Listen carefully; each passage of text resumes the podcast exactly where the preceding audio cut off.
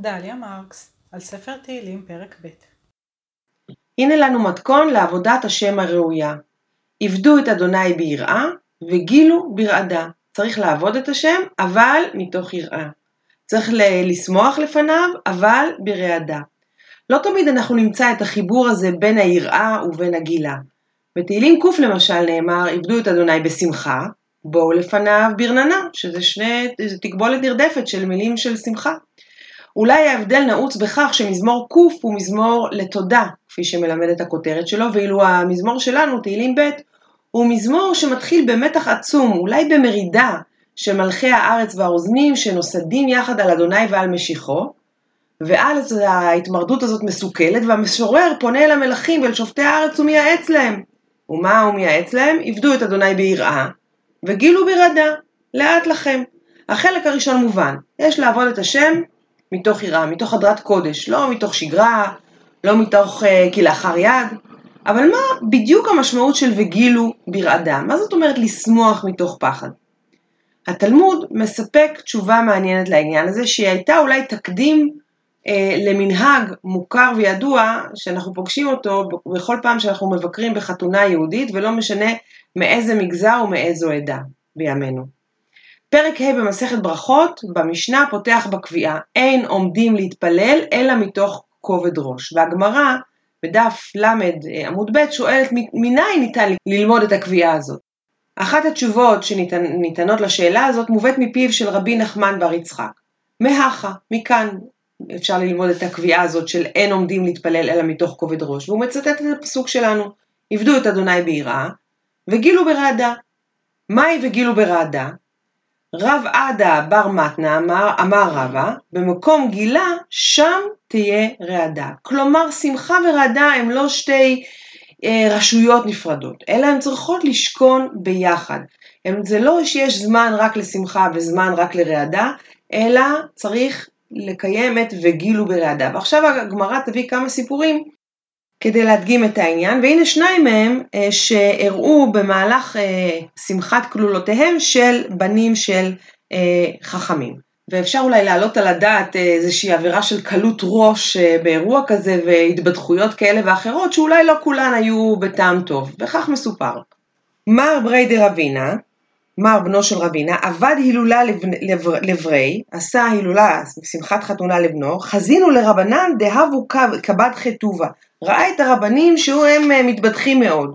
הייתה קאסה דמוקרא, הביא כוס זכוכית, בת 400 אה, זוזי, שעלתה 400 זוזים, מאוד מאוד יקרה, ודבר קמייהו, ובהציבו, שבר אותה לפניהם, ככה באיזה מין אקט אה, של מחאה אולי, והם כולם נתעצבו.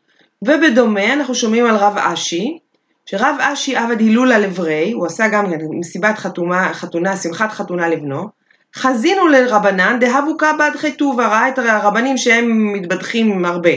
הייתה קאסה דזוגיתא חברתא, הביא כוס של זכוכית לבנה, שהיא גם כן כנראה מאוד מאוד יקרה, דבר קיימאיהו והציבו, שבר אותה לפניהם והם כולם אה, נעצבו.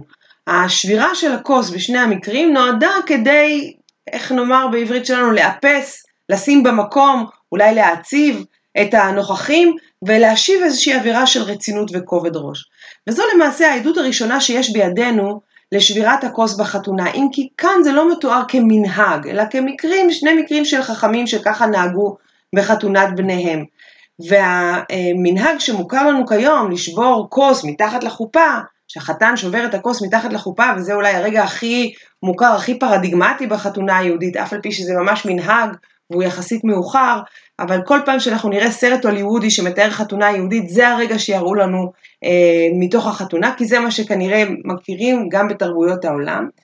אז לא ברור לנו אם, אם, התיעוד, אם התיעוד שאנחנו רואים כאן בתלמוד, יש לו איזשהו קשר למנהג אה, שהתפתח מאוחר יותר, שעל פיו החתן, בעצם כל חתן, שובר כוס מתחת לחופה. יעקב לאוטרבך, במאמר אה, שלו משנת אה, כמעט לפני 100 שנה, 1925, מאזכר את המנהג הזה לשבור כוס מתחת לחופה, ואומר שהמקור הקמאי שלו הוא מאבק נגד כוחות דמונים שבאים להפריע לזוג.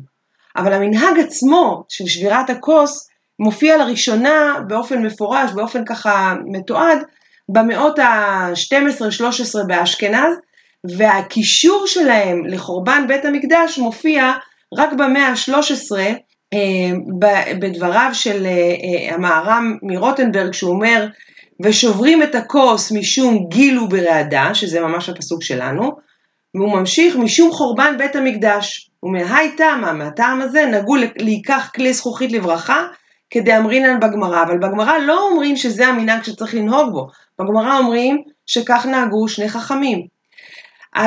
לדידו של לאוטרבך שחקר את המנהג הזה של שבירת הכוס בחתונה, הרבנים היו ערים למנהג לשבור כוס, והם היו ערים לקישור שלו לכל מיני כוחות דמונים, והם לא יכלו להתנגד לו, ולכן הם נתנו לו הקשר כשר. וההקשר הקשה הזה זה החורבן. חתונה היא זמן משמח ומאושר, לא צריך להרחיב בזה, כולם יודעים, אבל יש בו גם קמצוץ של עצב. ככה באים חכמינו ואומרים לנו, אין אירועים שהם שמחים לגמרי, ואין אירועים שהם עצובים לגמרי. תמיד נמזג מעט עצב בשמחה וגם ההפך. וזה ההסבר שניתן, בדיעבד כנראה, למנהג לשבור את הכוס בחתונה. אז הנה לנו, צעדנו מהמלכים והרוזנים שהתמרדו, שהוכנעו ושמעו מוסר, אל מנהג יהודי מאוחר אמנם, אבל מוכר וידוע של שבירת הכוס בחתונה, ומגילויים מוקדמים וחד פעמיים שלו, אל היותו משהו שהוא נהוג על ידי הכל, והסבר מאוחר שלו שהתאזרח, שקושר בין שמחת החתונה והזוג הצעיר, ובין צער האומה על החורבן.